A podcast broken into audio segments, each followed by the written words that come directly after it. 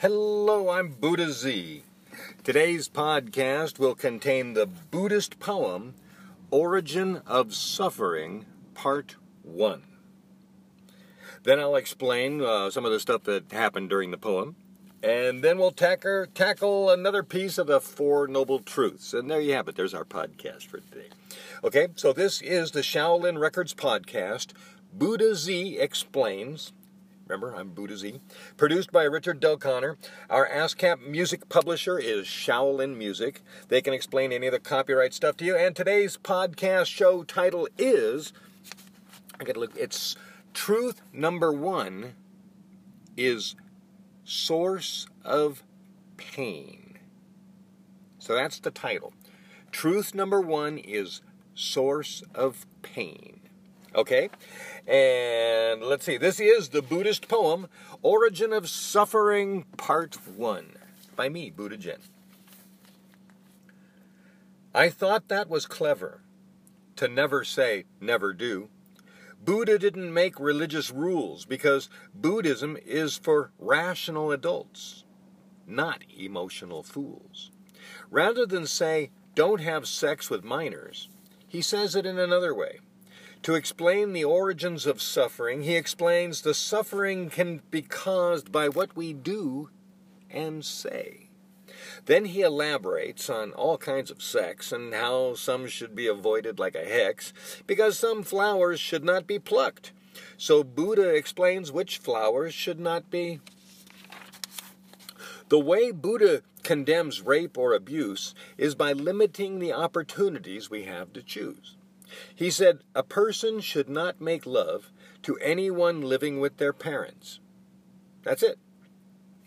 No matter how much you want or desire it, having sex with dependent children is best not thought of.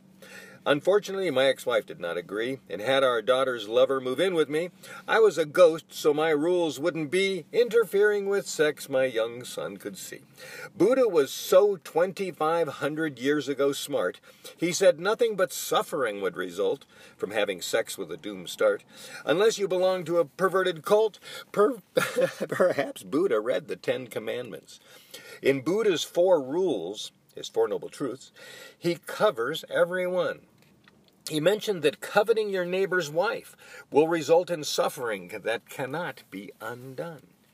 Buddha just offers the choice do you want to live to suffer or rejoice?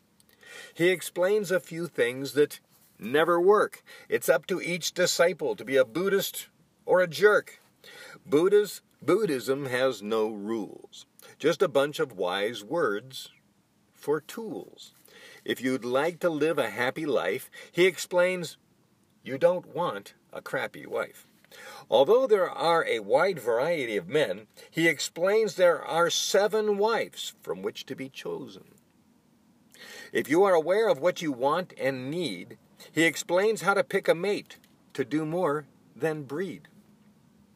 I've written a Buddha's marital advice in my poem, I See a Ceiling, I don't mind explaining it twice, but I like that poem's tone and feeling. I told Buddha's story then, and I may have changed his order when I explained it then. Really, really nice.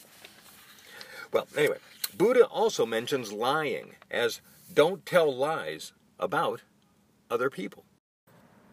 Oops, I forgot to put my phone in airplane mode, so uh, that poem was interrupted. But let's go back to where I left off there. I said Buddha also mentions lying, as don't tell lies about other people.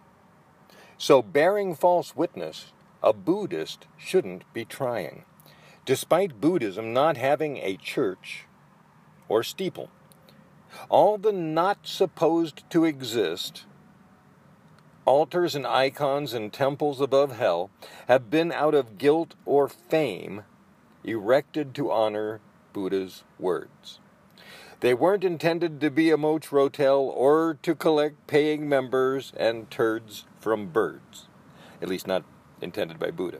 There's no Buddhist religion inside any shrine. There's no Buddhism in the forest.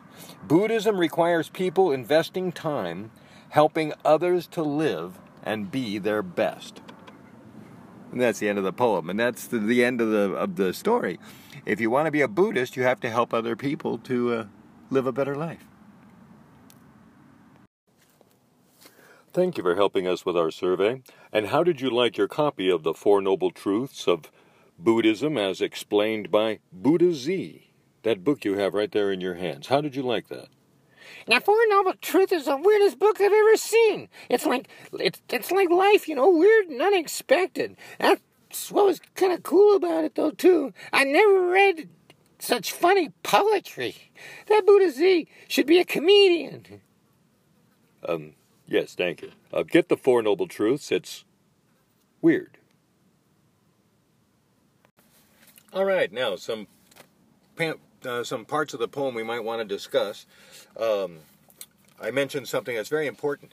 You can't be an emotional Buddhist. That doesn't exist. That's like saying I'm a murderous Christian. You know, you just can't be both at the same time. So, emotions are not part of Buddhism. That's why I think it's probably the only really good part about it, or the best part about it, is if children learn it at a young age, uh, they learn not to be emotional. Um, I think most of it is very psychological and adult oriented. So I found that my children were not able to absorb much of the Buddhism, and I look forward to sharing that with you as adults and, and seeing if it sticks a little better. But I got some really good stuff on the internet already, and I've written some other stuff. We got a whole bunch of stuff all over the place. And uh, but in the poem here, uh, we I did point out that um, where does it say? Uh, Buddha didn't make religious rules because Buddhism is for rational adults, not emotional fools. In other words, he's, he always presumes he's talking to like a college audience, people who want to learn something. He's not forcing people to learn. It's a gathering where people are coming wanting or expecting to learn something. They they want to be a little smarter. They want to be a little better. So the people who were even always listening to Buddha were coming to him with a certain foundation level of development, which um, I'd like to help get you all to at least, um, and then you'd be the level of people before they invented Buddhism. but anyway, um, let's see.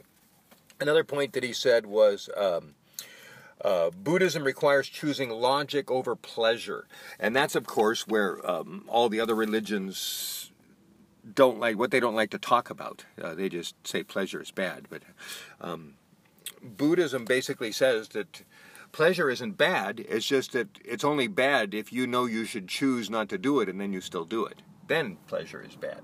So Buddhism teaches everyone to be the master of their destinies, destiny and to enforce your own rules. So if you think that doing something is wrong, then you enforce that. You don't need someone to enforce it. You don't need a rule. You don't need someone to call you up and tell you not to do it. You don't need someone to watch over you. You learn how to just do the right thing. When you have that conflict of your desire versus your logic, your logic will win. Then it's what's nice is when you learn to be really logical, your logic is flexible. So your logic can conform to your desire whenever you logically decide it's a good idea. so living like that is a much nicer way to honor your emotions and feelings. Is decide it's like a child. You just don't let your child have everything they want in the store and get candy anytime they want it. You have to learn to make logical decisions there. And that's what Buddhism is about all your life. And uh, let's see, a third thing was uh, Buddhism has no spirituality anywhere. And this is where Americans or Westerners all have problems. Because we've all been raised to think that there's magic and that Christ and God and the angels can all perform magic tricks and do things and, and do things to people and do things to the earth and the planet and that they have all these powers over people. Um, I haven't seen any of them, but ever, all these people believe in them. I was taught to believe in these powers. It took me a while to realize that they didn't exist. Uh, but anyway, um, so the point is, is that Buddhism uh, is actually coming from the Vedic religion. So all the people starting in Buddhism at that time believed in all kinds of gods and such. So Buddhism didn't actually say there weren't any gods because he didn't want to basically, you know, fight with all the other religions and fight with the only his people he's trying to sign up. He just decided to not talk about them. He said you can believe whatever you want about your gods, but let's talk about what life's like on Earth. Let's talk about what we do know and where we are. You know, so he just basically ignored the whole the whole issue, and um, so that's why there is no spirituality. There is no magic. I found that for years I was kind of like, because of my Native Americanism, which gives a lot of honor and respect and endowment and kind of uh, um, neat stuff to the to what's going on, the I was kind of like being spiritual. Whenever I hung up my icons and flags before class, I would have a kind of a brief pause and moments and look at them. And you know, I gave, I had reverence. I was like giving reverence to these objects, and I was giving reverence to the objects not because they had spiritual value or anything. I bought them in Chinatown, but they had reverence in terms of, or or and I had endowed them to represent the qualities that I was trying to teach the people. So it's a kind of an interesting thing to put those values on material possessions and it kind of, it kind of seemed to have its place for years, but I'm really having trouble with it now, and um, I'm kind of just being straightforward a lot more. But we still salute and bow to them in at the start and end of each class, all our flags and everything, and that's because we have to give we it's it's important for people to have respect for the past. And so there are certain things that we have to give respect for. Oh, I don't have to create it artificially. They deserved it. They've earned the respect. And, and when you get to be a part of this, you get to you get the opportunity to appreciate these people and say thank you for this neat stuff that they've given us. So anyway, Oh, in, in that sense, but that's an internal thing, and you're not really got to can't really you know you've got to just kind of believe in doing it, and then realize that you're doing it internally, and that's the warrior, and that's the other thing I've come to realize in the last year is that the warrior cannot be created. See, my dad's generation was totally misled. I was the last generation. We were the hippies. We broke the spell.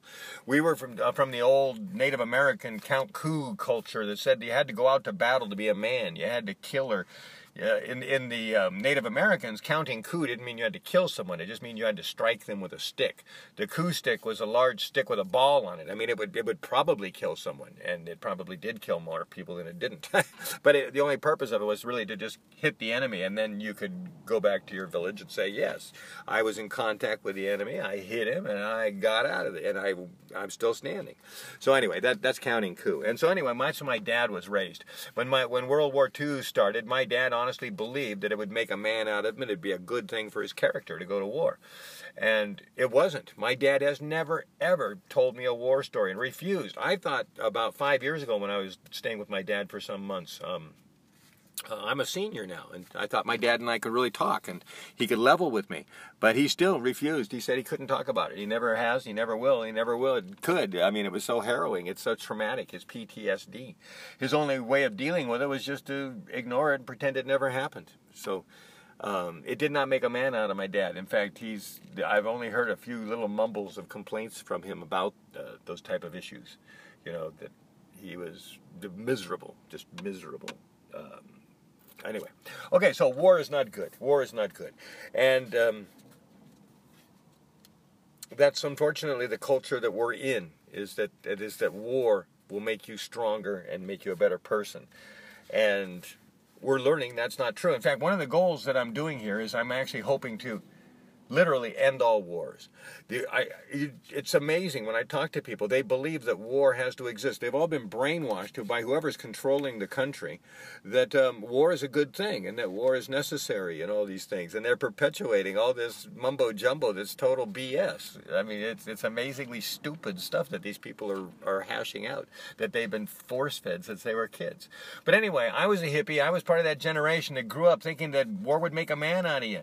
And I was lucky. I was going to be a conscientious objector anyway, probably. And even when I was in Canada, and I, the FBI were looking for me because they thought I was evading the draft because I was in Canada when I turned 18. so the FBI were looking for me. They were hunting me down. They were bugging my mom and knocking on her door. Where's your son? She thought I was, they, they figured she was hiding me or something, you know. But heck, my mom would. but anyway, so yeah, that was. Um, but I was lucky. It didn't. So so where where we? Oh, back to the warrior thing. So the the true warrior. Now this is the one thing I've learned in this last year. Let me give you this little epiphany. Is that putting uh, okay, most people are workers. Okay, you're a worker. Who cares what you do? Whether it's an assembly line at a car plant, or you're a carpenter, or a plumber, or a banker, you're a worker.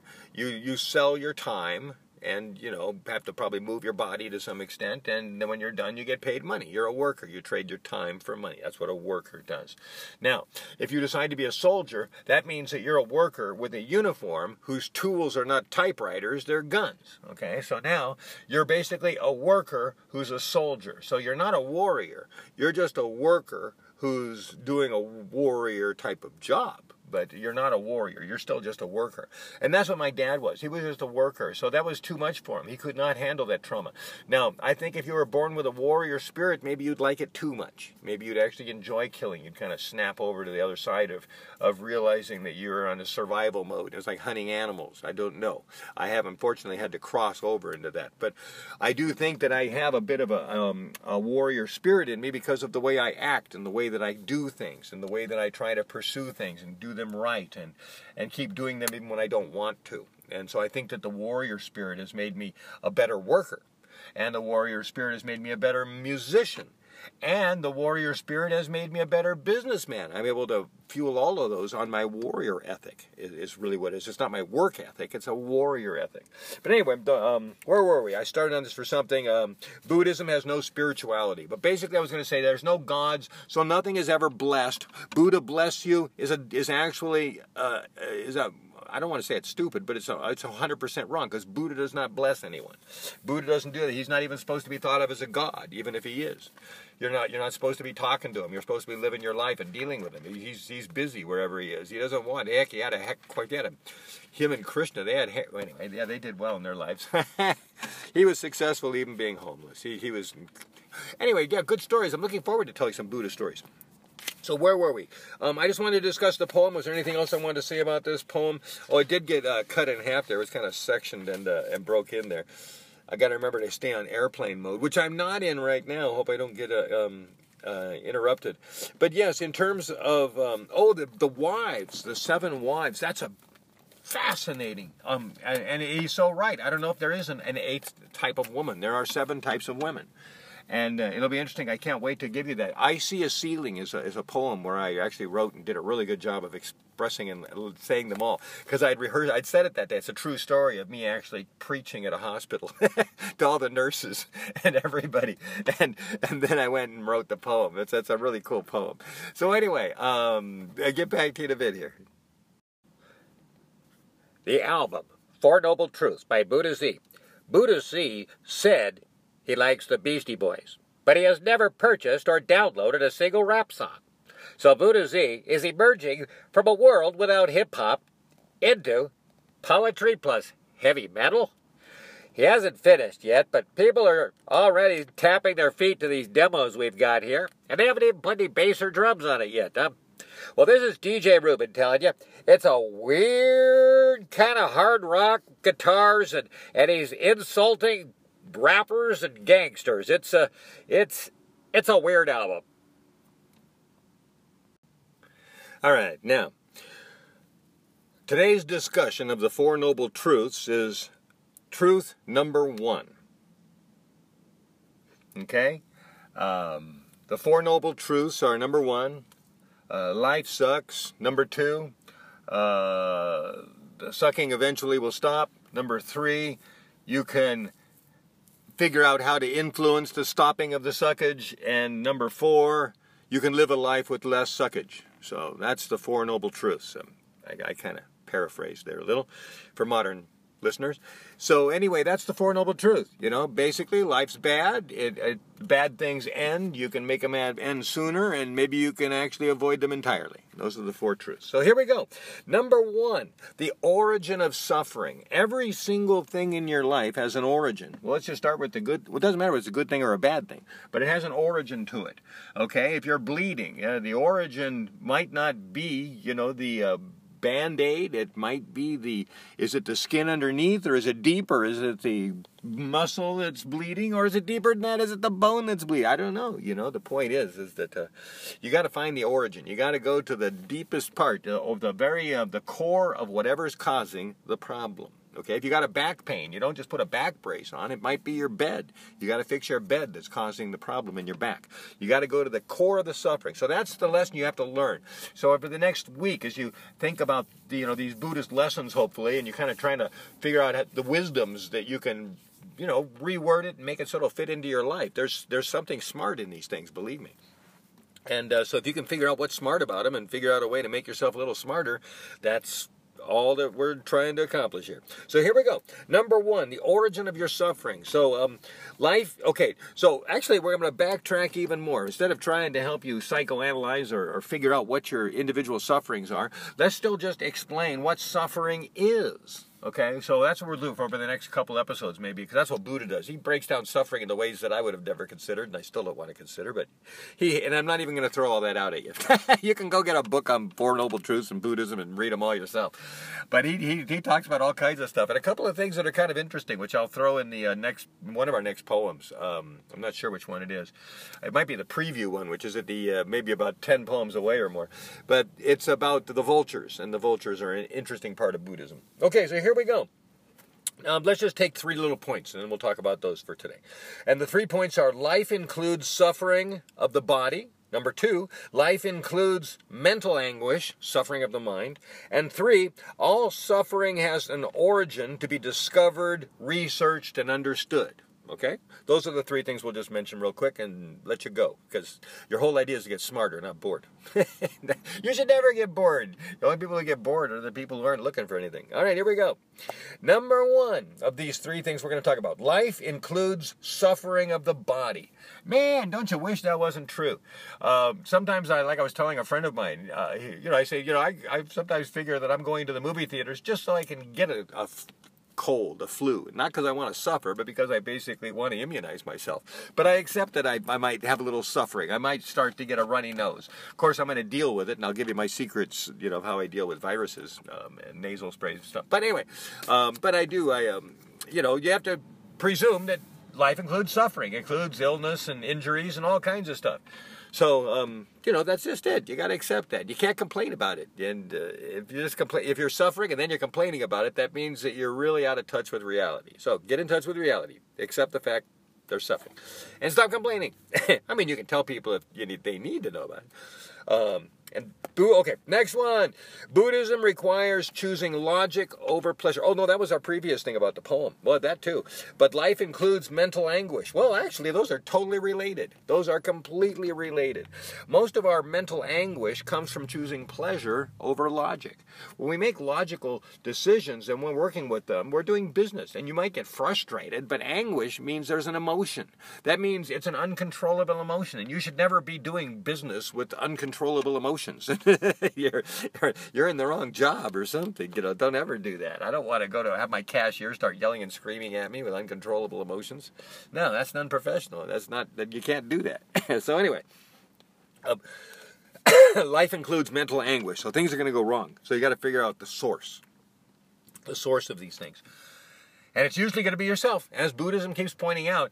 And people always say, oh, Buddhism says you can't have any desires or any pleasures. Well, pfft, you know, you can have plenty of them. You got a desire to get up in the morning. You got to have desire to take a shower. You know, you got to have all kinds of desires. Um, we have lots of desires. You just got to realize that some cause you trouble, and you got to realize that when they're causing you trouble, it's not that there's trouble. It's that you've got a desire that may be unreasonable right now. So you just got to always keep track of your desires and uh, you get to be smarter. Ignoring them and trying to put them all in a box is not part of Buddhism. Never has been.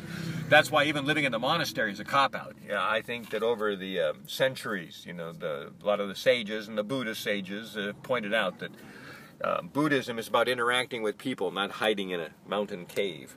All the, but, but we'll talk more about that though too. Let's see. Now, where were we? Um. All suffering has an origin to be discovered, researched, and understood. And this is so important. And I'm so surprised when I talk to people and I try to get them to take care of themselves or, you know, research their own illnesses or find a cure, is that people do not try very hard. And that's a scientist. A scientist really tries hard to dig for those clues and facts. Uh, maybe that's make what makes the best, uh, you know, forensic researchers for policemen is they're actually a scientist because they like to delve into the, the, the details. And I'm always surprised when people don't because I have that scientific, that artistic mind. So I'm, I'm always surprised when people don't want to research and figure that out, even when I'm kicking them in the butt to do it. But that's what it is. And that's what you have to also sometimes realize is if you do have weaknesses in these areas, then this is areas you have to push yourself more.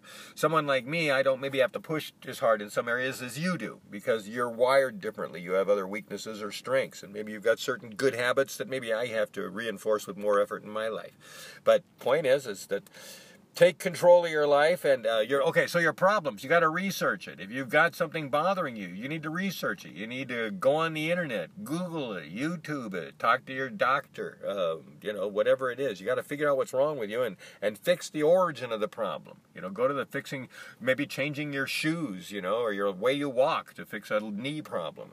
So you just got to get to the core of the problem. So okay so fix your suffering. Anything that's bothering you do it. In fact that's what we're going to do. By the time you finish this course, if this is a course, this whatever it is, at some point I'm going to get all through all four of these truths, and you're going to have everything you need to be smart. It's going to be impossible for you to be stupid. And if, after that point, if you heard all this, so too bad. If you want to be stupid, get out now. But anyway, yeah, I'll give you all this stuff to work with, and you'll be able to take control of your life. That's what it's all about. That's what Buddhism is. It's taking control of your mind, taking control of your body, and through that you kind of find a spirituality, which is a kind of a Taoist harmony with life, which has kind of rewards and blessings and, uh, and, and feelings of that, that are really wonderful, whether they're spiritual or just hormonal or whatever. They're just living the best that you can. And Buddhism can get you to a point of kind of a bliss, if that does exist in this earthly reality. Okay, so anyway, let me see. Where am I going to leave you here? Um, so that was the origin of suffering. We're on number one of the four. So think of anything that's bothering you, anything anything from people to problems to plumbing to whatever. and see if you can find the source of it.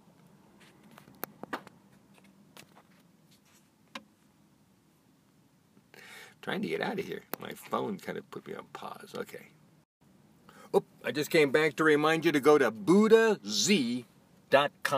I got a whole bunch of websites, but the ones that are going to relate to this podcast and the things I'll be talking about will hopefully be available and um, obvious at that website, buddhaz.com. See you there. I've got a really appropriate song here to um, end this podcast. It's called Peace of Mind by American Zen. It's actually Peace of Mind number one because there's a Peace of Mind number two song, which is more of a radio hit than this one. But this is the first song written, and it's a little sad, but it's kind of cool. And you'll get uh, a sample of it at the end of the podcast, and then you can go get the hear the rest of the song over at Spotify. So anyway, this is the peace of mind song. And what is peace of mind?